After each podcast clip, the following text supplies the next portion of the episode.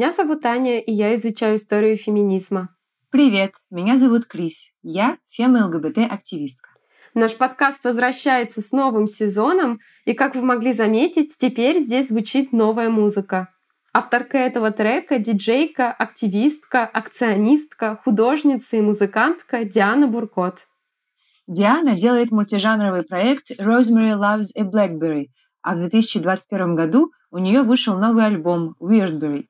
Ссылки на Spotify, Bandcamp, YouTube-канал проекта Rosemary Loves a Blackberry вы найдете в описании к этому выпуску. У нас по-прежнему есть Patreon, где вы можете поддержать нашу работу над подкастом. И мы хотим поблагодарить за поддержку наших патронесс и патронов Оксану Шестакову, Евгению, Арину Антонову и Славу Лелека. Спасибо! Ссылку на наш Patreon вы найдете в описании выпуска.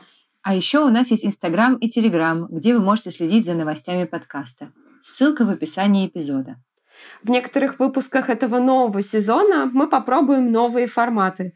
А еще мы приготовили для вас очень классные темы. Не терпится всем поделиться. И, конечно же, мы по-прежнему будем выкладывать выпуски рубрики «Феминистки читают», в которой мы обсуждаем феминистские книги с Машей Буровой, создательницей телеграм-канала «Женщина пишет». А тема этого выпуска — репродуктивный опыт женщин в современной России. Об этом мы поговорили с Анной Тёмкиной, социологом и профессором Европейского университета в Санкт-Петербурге.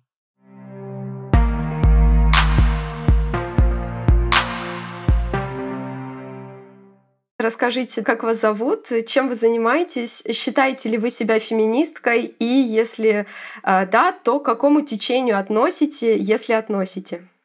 Так, меня зовут Анна Дюмкина, я социолог, преподаватель Европейского университета в Санкт-Петербурге, работаю там с момента его основания с 1997 года, и мы с Еленой Здравомысловой являемся там координаторами, сокоординаторами программы гендерных исследований, которая существует, соответственно, с 1997 года. Я профессор, занимаюсь я гендерными исследованиями, соответственно, с того же времени. Разные у меня тематики внутри гендерных исследований меня интересуют.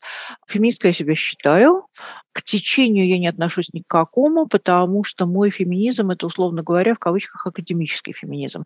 И это феминизм-исследовательницы, которая занимается гендерной тематикой. То есть я феминистка не столько как активистка, хотя я симпатизирую активизму феминизму, сколько как исследовательница.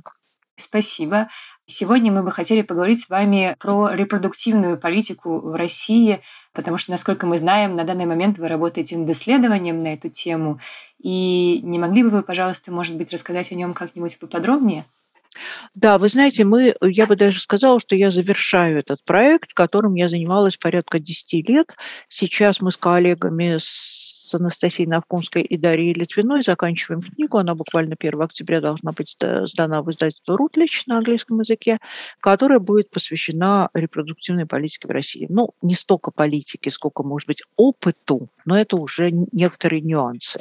То есть на протяжении довольно долгого времени я занималась, ну, занимаюсь этой тематикой, и ну, меня очень много что интересует вообще-то в этой тематике, но в первую очередь меня интересует то, что в системе российского современного родовспоможения, во многом являющегося наследником советской системы родовспоможения, но вместе с тем и с большими изменениями, которые там произошли, почему очень часто не удовлетворены этой системой ее разные участники и участницы. Да, почему женщины очень часто не удовлетворены почему врачи не удовлетворены, почему акушерки не удовлетворены, да, почему эта система постоянно дает определенные сбои. Да, и вот этим вот я занималась на протяжении долгого времени.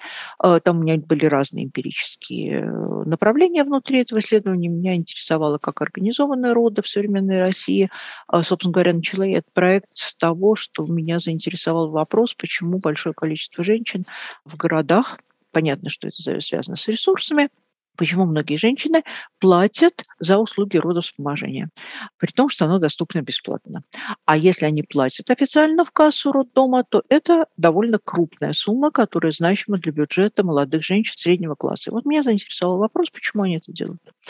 Ну вот это вот было как бы начальное исследования, а потом с этой точки э, были разные всякие другие подпроекты, и в конечном счете вот наш очень большой последний проект, это была этнография в крупном роддоме, э, в котором мы э, с моими коллегами исследовали коммуникацию внутри роддома исследовали тот же самый вопрос, где и почему происходят сбои внутри системы родовспоможения. Вот это такая серия проектов. В одном из ваших интервью вы э, рассказываете об изменениях в репродуктивной политике с советских времен, когда э, родить ребенка это считалось э, долгом женщины по отношению к государству, до освобождения женской сексуальности и а, такому изменению отношения к деторождению в 90-е годы. У вас тоже есть книга о женской сексуальности. Мы оставим ссылку в описании выпуска, как раз где вы пишете об изменении женской сексуальности в 90-е годы. А какая репродуктивная демографическая политика в России сейчас, сегодня, в 2021 году? Хороший вопрос. Я не уверена, что на него есть очень четкий ясный ответ. А, но первое, что надо как бы прояснить немножко, это демографическая политика не равна репродуктивной политике. Даже нельзя сказать, что репродуктивная политика – часть демографической политики. Это разные политики, э, конечно, мы их аналитически только выделяем. У них есть пересечения у этих политик, да, потому что, например, демографическая политика э, включает отношение к старению да, репродуктивная политика этого не включает. А, но репродуктивная политика включает и то, что напрямую не относится к демографии. Ну, может, имеет какие демографические последствия, но к этому не относится. Но, тем не менее, в том сегменте, в котором репродукция пересекается с демографией, а, демографическая политика советского и современного российского государства, по идее, направлена на одно и то же в статистических показателях, в индикаторах. Цель ее – увеличение населения. Это, кстати, довольно часто кажется само собой разумеющимся, но это не само собой разумеющееся, потому что есть политики в странах, которые направлены на сокращение населения. В России, в Советском Союзе, она направлена на увеличение населения и увеличение рождаемости в числе очень важных показателей. Но Причины этого совершенно разные. Да, вот показатели как бы одинаковые, индикаторы, а причины разные. Значит, если грубо обобщать, то в советское время это послевоенное говорим только о послевоенном периоде, это, во-первых, восстановление населения, которое было потеряно во время Второй мировой войны, и это э, потребность в рабочей силе. Да, то есть вот как бы такая основная цель. Нужно увеличивать рождаемость, потому что нужна рабочая сила в советском государстве. Да? особенно после потерь Второй мировой войны. Сейчас эта политика не рабочей силе, хотя они и тоже, но она вот так как бы не первична. Сейчас это политика национальной безопасности. А, то, что количество населения укрепляет, ну, считается, я не говорю, что это так и, так и есть, да, но считается, что это укрепляет государства, это способствует государственной безопасности. Но вот учитывая эти различия, тем не менее, репродуктивные политики и того периода, и современного периода направлены в первую очередь на повышение рождаемости. Да? Следующий вопрос – это цель. Следующий вопрос – это средства. И вот средства, конечно, радикально отличаются в советский и постсоветский период. В советский период аборты были разрешены, но это был очень как бы травматический опыт, было очень сильное ограничение в доступе к нормальной эффективной контрацепции, да, то есть как бы женщина должна была так относительно стихийно забеременеть, и в случае, если она стихийно забеременела, ну, в браке желательно, да, то после этого она должна родить ребенка. Да? Это был процесс, который предполагалось по умолчанию, что женщина ее партнер, ну, этот партнер, скорее всего, является ее мужем, они входят таким как бы фаталистически стихийным образом. И главная задача государства – это не допустить прерывания этой беременности или не допустить недопущения этой беременности. То есть вот так это все должно произойти естественным образом. Да? Ну, конечно, абортов э, Советский Союз опережал почти все страны мира по числу абортов, то есть это, конечно, никогда не было достигнуто, но тем не менее. Да? Второе направление репродуктивной политики советского времени – это уже 70-е 80-е годы, более поздний период, это очень щедрая поддержка материнства. Материнства и детства. длинные декретные отпуска, ну, хорошо оплачиваем относительно хорошо, но, по крайней мере, по сравнению с той зарплатой, которую получала женщина, это была достаточно хорошая поддержка со стороны государства. Это бесплатные или почти бесплатные детские сады, это бесплатная медицинская помощь, то есть это сильная поддержка государства, направленная на то, что любая женщина, мать, женщина и мать – это синоним, и она в идеале должна родить, ну, одного ребенка это must, да, желательно двоих, желательно даже троих. Ну, до троих в советское время никогда не дотягивало, но на двоих, да, как индикатор, это было как бы вполне достижимо. Да? И в этом смысле то, что мы в наших интервью слышали, когда делали интервью с женщинами позднесоветского поколения, они говорили, такая риторика есть, такой лейтмотив есть, что я свой долг перед государством выполнила, я родила государству двоих детей. Постсоветское время. Постсоветское время, конечно, тоже состоит из разных периодов. 90-е годы – это одно, 2000-е – это другое, 2010-е – это третье. Но если говорить об этом в некотором обобщении, достаточно серьезные трансформации в обществе в целом произошли достаточно серьезные трансформации женской агентностью. То есть 90-е, 2000-е годы женщины э, все более перестают рассматривать свою сексуальную и репродуктивную жизнь как судьбу, и они все больше и больше стремятся ей управлять. Не всегда это получается, а более того, это почти всегда не получается, но тем не менее интенция заключается в том, чтобы брать репродуктивное поведение под контроль. И есть, конечно, достаточно много условий институциональных, которые этому способствуют. Рынок контрацепции очень широк в современной России. Число абортов уменьшается, и уменьшается оно не столько потому, что сейчас есть политика на ограничение абортов, но столько потому, что женщины, молодые пары, партнеры умеют управлять своим репродуктивным поведением. Да? То есть они знают, какое количество детей они хотят родить, они знают, когда примерно они хотят их родить, и вообще хотят ли они их родить, кто-то и не хочет.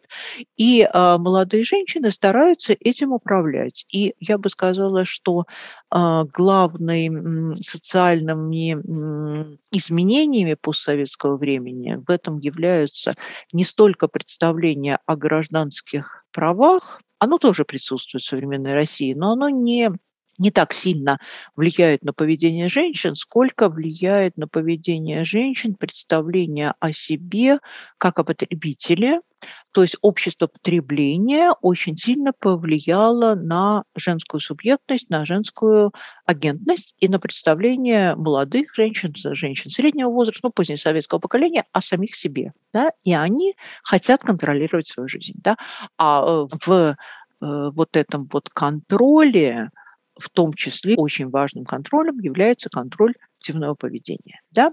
Но вот здесь и, соответственно, женщины, которые управляют или, по крайней мере, стараются управлять э, своим здоровьем, своей беременностью, воспитанием ребенка, это все уже сейчас выстроено иначе по сравнению с советским временем, очень высокий индивидуализм, да, много выборов, женщины имеют предпочтение и понимание, что они хотят, да, есть очень много разной экспертной литературы, разных поддерживающих институтов, но вот во всей этой цепочке есть одно звено, которым женщина хотела бы управлять, но у нее из этого очень мало что получается. Это, собственно, роды. А, да, то есть можно управлять моментом наступления беременности, можно управлять беременностью, при наличии, конечно, ресурсов, там, кроме женской консультации, если она не удовлетворяет, посещать частного врача в частной клинике, в больших крупных городах это все совершенно доступно. Можно потом выбирать детские сады, воспитателей, школы и все такое. А вот с родами ситуация более сложная. И вот это вот как бы отдельный исследовательский сегмент, которым, собственно говоря, я и занималась на протяжении достаточно долгого времени. Вот вы упомянули цель. Я перед нашим интервью зашла вот как раз на сайт эм, государственный, где а, раздел «Демографическая политика». Тут несколько таких основных э, пунктов раздела демографической политики. Первое – демографические вызовы и государственная демографическая политика. Второе – меры по стимулированию рождаемости. И дальше там идет уже третье, четвертое, пятое. То есть, э, ну, как бы видно, что это такой важный момент. И вот э, про средства, да, вот меры по стимулированию рождаемости, наверное, самая известная нам мера на сегодня это может быть э, материнский капитал.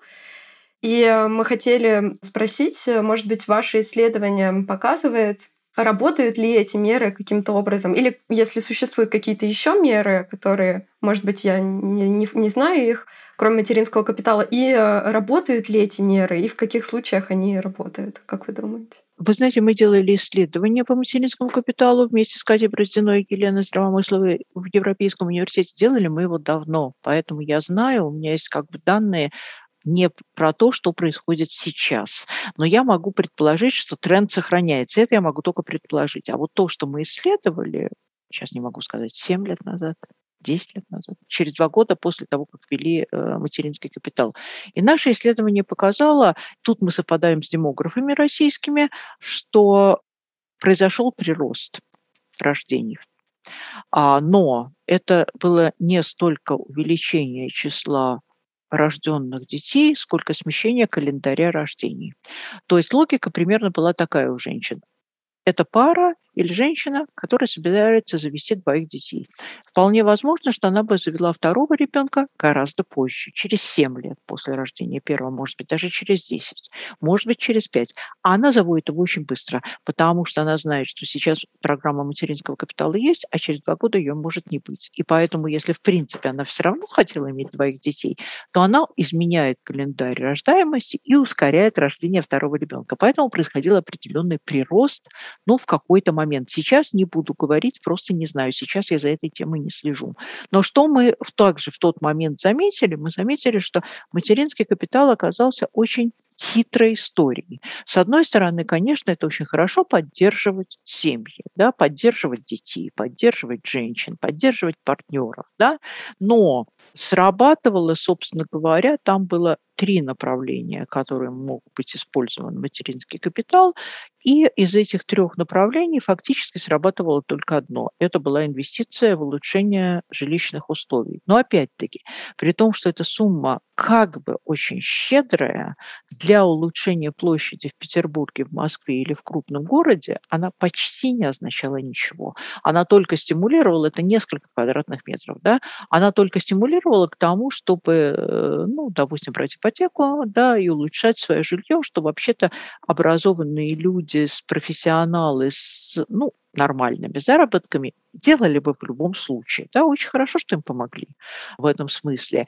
Но я бы сказала, что эта политика, она может быть, в большей степени имеет символический смысл, несмотря на то, что в нее вложены очень большие финансовые ресурсы, да, потому что государство дает понять, что оно поощряет, ожидает, стимулирует увеличение рождаемости. Но, а, с одной стороны, эта символическая политика важна, а с другой стороны, оказывается, что средний класс, он может вложить эти дополнительные деньги, но он бы их и так заработал.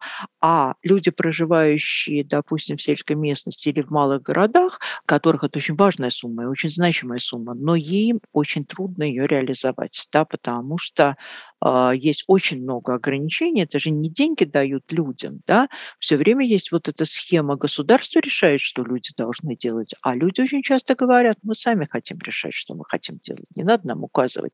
Пенсия, там, вложение в детей, вложение в жилье. Вот, и поэтому э, происходит такой процесс, знаете, как бы хотели как лучше, получается как всегда.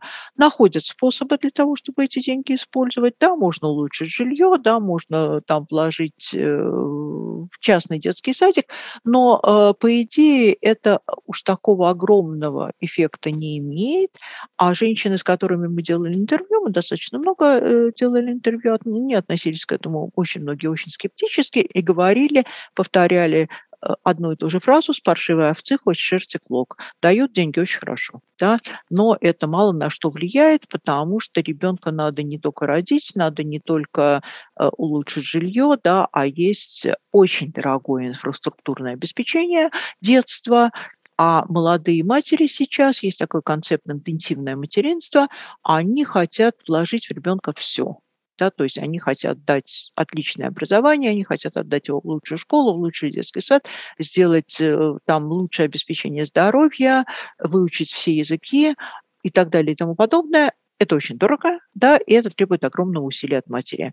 А как раз э, баланс ролей матери, то есть то, что женщина-профессионал должна успевать это все совмещать. С одной стороны, она должна быть очень успешной на своей работе и полностью выкладываться на своей работе, а с другой стороны, она должна быть очень успешной матерью, выкладываться полностью в свое материнство, вкладываться в ребенка, да, то вот это, э, это является очень трудно достигаемым да, очень трудными для, ну, для результативного решения вот эти вот процессы. Ну и в результате получается, что материнский капитал – это очень хорошо, семьям надо помогать, женщинам надо помогать, но фактически э, есть символическое произношение того, что это направлено на повышение рождаемости, а есть реальные практики людей, в которых люди маневрируют, выкручиваются, справляются, и на их репродуктивное поведение это влияет ну, в очень незначительной степени. Да, действительно, чаще всего, когда говорят о российской женщине вообще, да, подразумевают белую гетеросексуальную гражданку среднего класса но, а, может быть, у вас есть какие-то данные, которые показывают именно вообще, как репродуктивная политика определяет стратегии поведения, я не знаю, или даже возможности э, женщин-мигранток, например, или не гетеросексуальных женщин, транс-женщин и так далее. Вы знаете, это все требует отдельных исследований, которых у нас в России очень-очень мало. Я сама их почти не проводила, да, иногда по касательной затрагивалась, потому что в России парадокс заключается в том, что мы очень мало что знаем вообще. Не только об особых женщинах, но мы и о женщинах, как бы, как бы сказать, нормативных белых гетеросексуальных мы знаем очень мало. И поэтому нам, ну, я бы сказала так, без результатов про мейнстриминг мы просто не можем сделать следующего шага. Поэтому тут я вам не очень могу э, дать какие-то информированные ответы, но кроме того, что, конечно же, в каждой этнической, в каждой культурной, в каждой сексуальной э, да, там, сообществе или измерении есть свои особенности. Но поскольку политика в России направлена на Сейчас она вообще имеет довольно консервативный характер, и она направлена сугубо на гетеросексуальную моногамную семью, а, то, что происходит во всяких других интерсекциональных пересечениях, мы можем сказать только если мы проводим исследования. Да? Я их не провожу.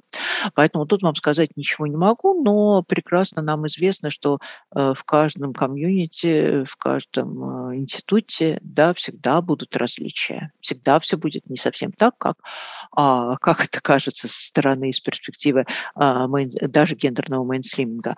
Но вот когда в материнском капитале у нас были данные про сельскую местность, у нас было немного таких данных, э, то там ситуация была еще гораздо более сложная, чем в городе. Вот с одной стороны, это большие деньги для сельской местности, а с другой стороны, их совершенно невозможно ни во что вложить, да, потому что для того, чтобы, например, купить дом, дом э, нужно вложить собственные средства, а собственных средств нету да, и поэтому не к чему добавить то, что дает государство. И это все делает для слоев даже э, просто малоимущих, это все делает, эту всю историю делает очень сложной. Вот. Это как бы с одной стороны. А с другой стороны, ну, наверное, про это ну, лучше сказать, как мы с вами поговорим про родовспоможение, но мы, когда мы делали исследования в крупных городах России, то мы встречались с теми женщинами, которые по квотам приезжают рожать в крупные центры в Москву и в Петербург. Немножко забегая вперед, сразу вам скажу, что эти женщины, они могут принадлежать к этническим меньшинствам, они могут э, да, там быть из малоимущих слоев, они довольны тем, как организовано здравоохранение, гораздо больше, чем женщины среднего класса. То есть они просто говорят, что все хорошо.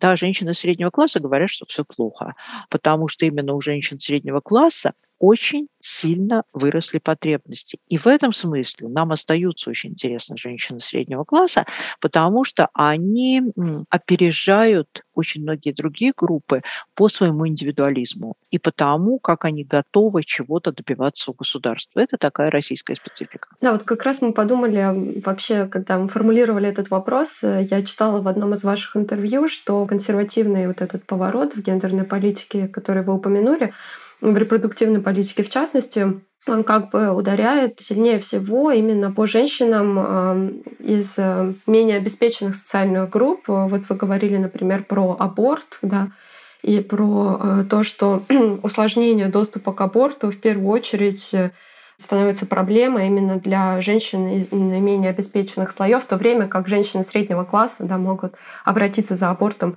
в частные клиники, и они как бы не потеряют. Это да, тоже. конечно, и более того, они не допускают нежелательной беременности, потому что у них есть средства на дорогую контрацепцию, потому что они умеют извлекать информацию, да, они умеют работать с информацией, и поскольку у нас нет сексуального образования, и ни одна женщина, не, ну не ни одна, конечно, а как бы институционально ни одна женщина э, молодая не выходит из школы с хорошим пониманием того, какой контрацепцией надо пользоваться, то значит, надо самим искать эту информацию информацию. А, конечно, сами умеют искать эту информацию образованные люди.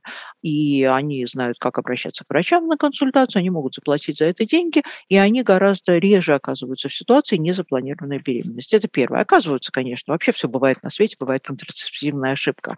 Но они реже оказываются, да, это как бы первый шаг. Женщины менее образованные, у которых есть сложности с доступом э, к информации, и контрацепция не такая уж дешевая, да, хорошая хорошая, э, современная, они гораздо с большей вероятностью окажутся в ситуации незапланированной беременности. Это как бы первое. Второе, если даже женщина в крупном городе оказалась в такой ситуации, то она действительно может пойти в частную клинику и сделать аборт за деньги, которые для нее не представляют.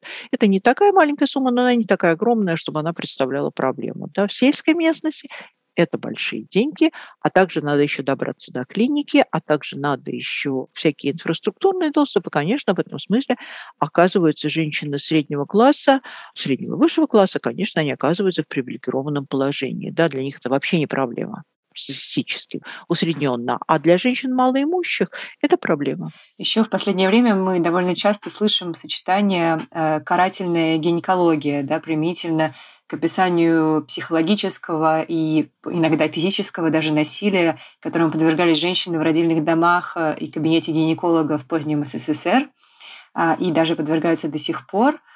Могли бы вы рассказать подробнее, может быть, о том, как это происходит сейчас, э, действительно ли существует э, карательная гинекология, Насколько я знаю, э, историки да, негативно высказываются по этому поводу, по поводу этого термина, что он как бы недостаточно точный, да, но при этом никто не спорит с реальностью того, что он описывает, и время от времени выходят какие-то статьи, посвященные вот именно карательной гинекологии и так далее.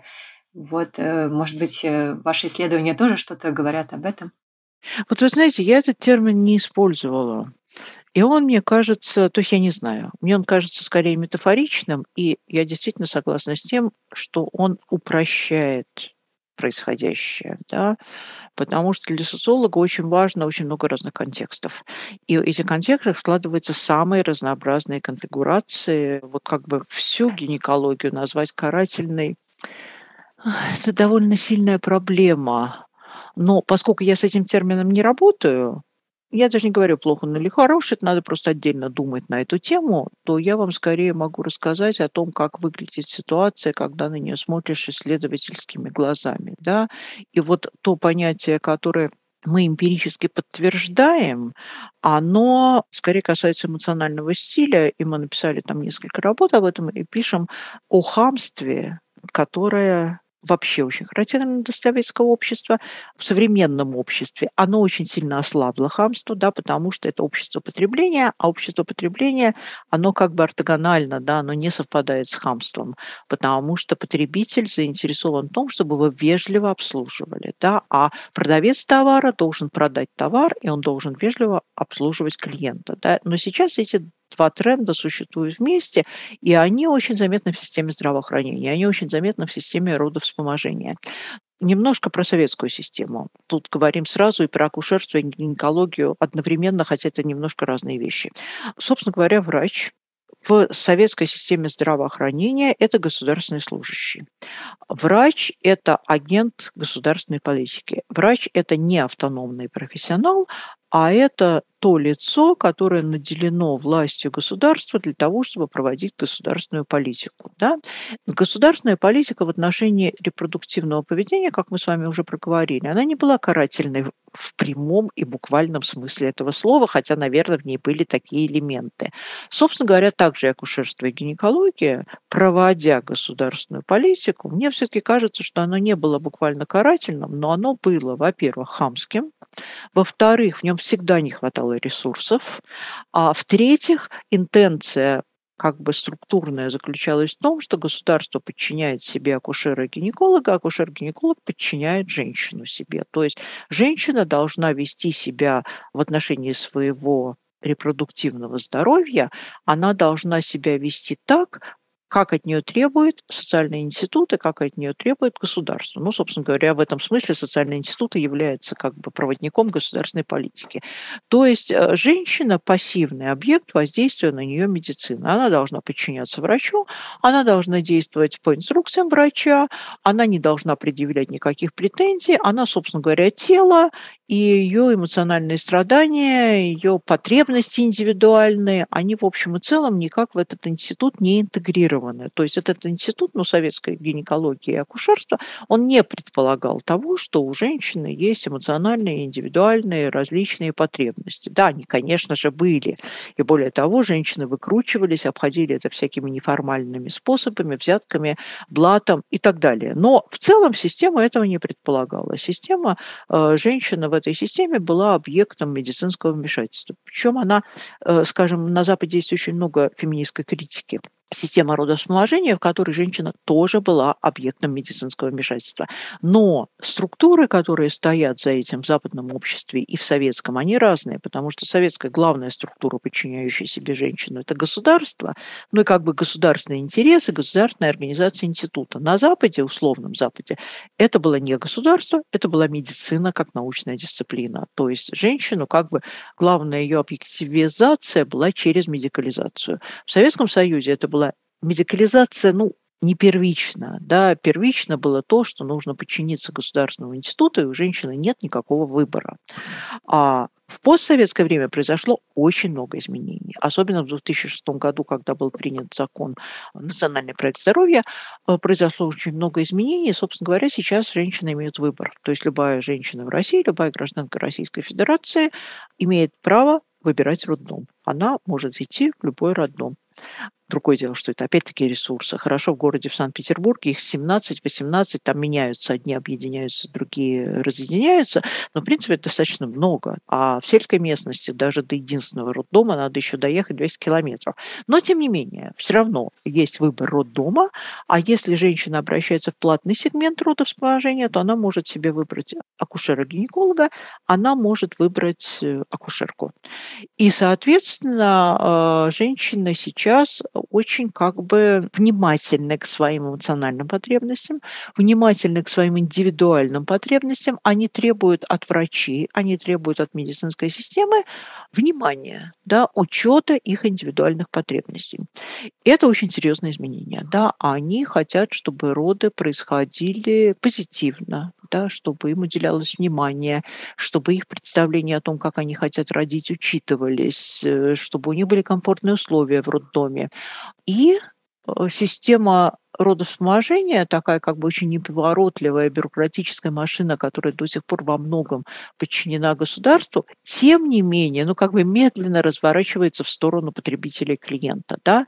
И, например, хамство в современных роддомах – это нередкая вещь, но она потеряла ту легитимность, которая она была в советское время. То есть в советское время это была норма. Сейчас хамство есть, но оно уже не норма. Да, то есть на врача можно или на акушерку пожаловаться.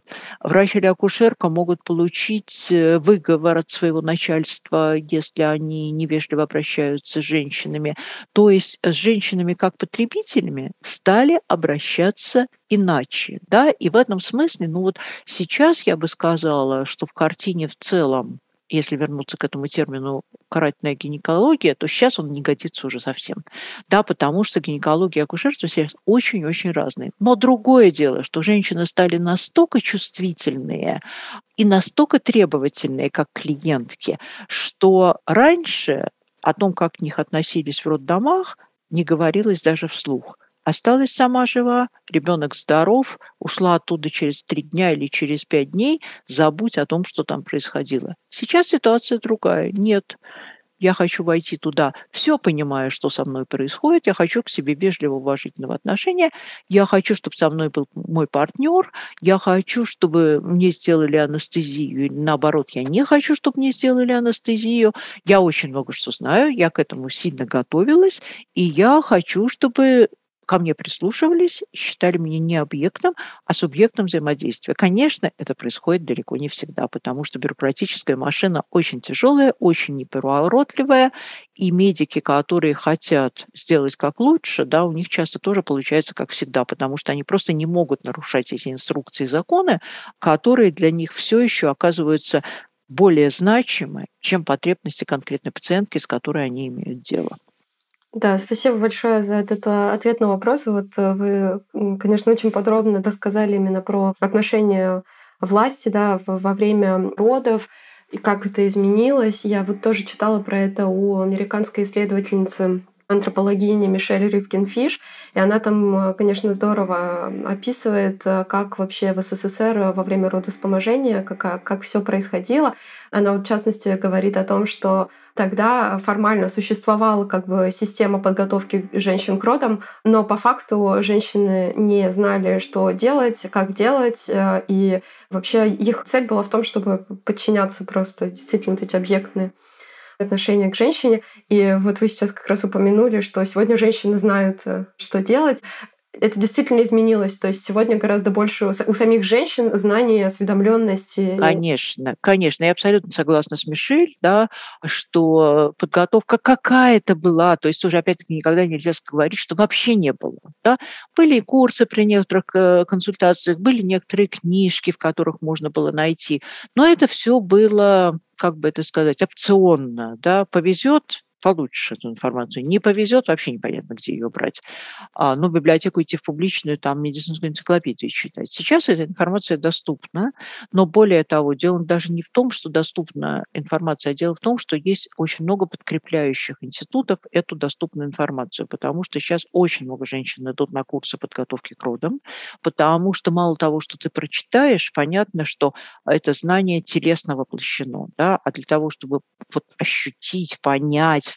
что там с телом происходит, да, просто прочитать текст очень часто недостаточно. Поэтому они идут на курсы подготовки к родам. Они сейчас повсеместны. Во многих женских консультациях есть бесплатные. Многие женщины идут на платные курсы. Но эти курсы, они, конечно, играют такую трики роль а, у этих курсов. С одной стороны, женщины приходят довольно хорошо подготовленные и осведомленные. Их партнеры иногда ходят на эти роды. Они проигрывают там разные ситуации. Они очень хорошо понимают разные физиологические и они формируют свое представление о родах. Ну, например, довольно популярна концепция естественных родах. Это тоже очень сложный концепт, что такое естественные роды, но сейчас не будем в это вдаваться, просто скажем, что это роды с минимальным медикализированным вмешательством, без анестезии, без стимуляции, без окситоцина. Вот они хотят вот такие роды. И они все знают, они все прочитали, их дышать научили, они подготовлены, их партнеры подготовлены, они приходят в роддом, а в роддоме им говорят, ну, в каком-то случае говорят, да, мы попробуем все сделать, как вы хотите, особенно если они деньги платят и заранее с врачом договорились. В другом им скажут уклончиво, знаете, давайте смотреть, как пойдет. А в третьем роддоме им скажут, «Э, да вы что, собственно говоря, кто такая? Тут врач все решает, а ваши как бы все эти придумки о том, как вы будете тут, естественно, рожать со свечами и в темном освещении, это все, знаете, идите в другое место. Вот, поэтому и это все не всегда предсказуемо, потому что не планирую, не планирую, а схватки могут начаться, например, это же процесс, который вообще-то планируется плохо, да, то есть он как бы может быть хорошо планируем институционально, но не очень хорошо планируется физиологически. И схватки женщина может там, не знаю, в Петербурге мост может быть разведен, и ты не доедешь до этого роддома. Да? То есть, конечно, бывает очень много разных обстоятельств, которые вмешиваются в этот процесс. И поэтому он никогда не является полностью предсказанным. И все равно всегда можно, даже обладая хорошими знаниями, можно попасть в ситуацию, которая не будет чувствительна к твоим потребностям. Более того, женщины будут настаивать, и это основание для того, чтобы быть недовольными, для того, чтобы быть неудовлетворенными, для того, чтобы жаловаться. И когда мы проводили исследования в роддомах, то, в общем, мы понимали по мере продвижения в нашем исследовании, как сложно устроена эта система. Она усложена настолько сложно, что в ней не каждый медик разберется, как эта система работает. А женщина, которая туда попала, даже если она договорилась с врачом, заплатила деньги, с ней очень вежливо общаются, и вообще все хорошо, и партнер присутствует, но она понятия не имеет о том, что Роспотребнадзор туда приходит бесконечно, что Роспотребнадзор требует, чтобы были выполнены все, что угодно. Продукты нельзя идти, есть нельзя, там еще что-нибудь нужно делать обязательно, и медики вынуждены это делать, потому что иначе на них будут наложены наложены огромные штрафы и будут очень большие неприятности. И в этот момент интерес государственных контролирующих органов становится для них важнее, чем интересы конкретной рожающей женщины. И в этом смысле оказываются врачи, очень часто мы тоже об этом писали, что врачи, которые вообще-то сильная профессиональная группа, в российской системе родовспоможения – это уязвимые акторы. А вот такой парадокс, потому что обычно всегда говорят об уязвимых пациентках, а мы показали, что в нашей системе медики – это тоже уязвимые акторы, потому что они далеко не всегда не хотят, даже если они хотят полностью реализовывать потребности женщин, очень редко у них есть такая возможность, потому что они нарушат какие-нибудь правила, они нарушат санитарные нормы, они там еще что-нибудь нарушат, инструкцию или протокол, и, и они будут за это наказаны. Да? в этом смысле, опять-таки, если возвращаться к термину «карательная», то она оказывается карательная как бы сверху вниз, как вертикаль. Да, то есть каждый более властный агент готов карать того, кто находится внизу, и это не только женщины, и это не обязательно женщина. Да? Врачи тоже относятся к таким же объектам. Вот.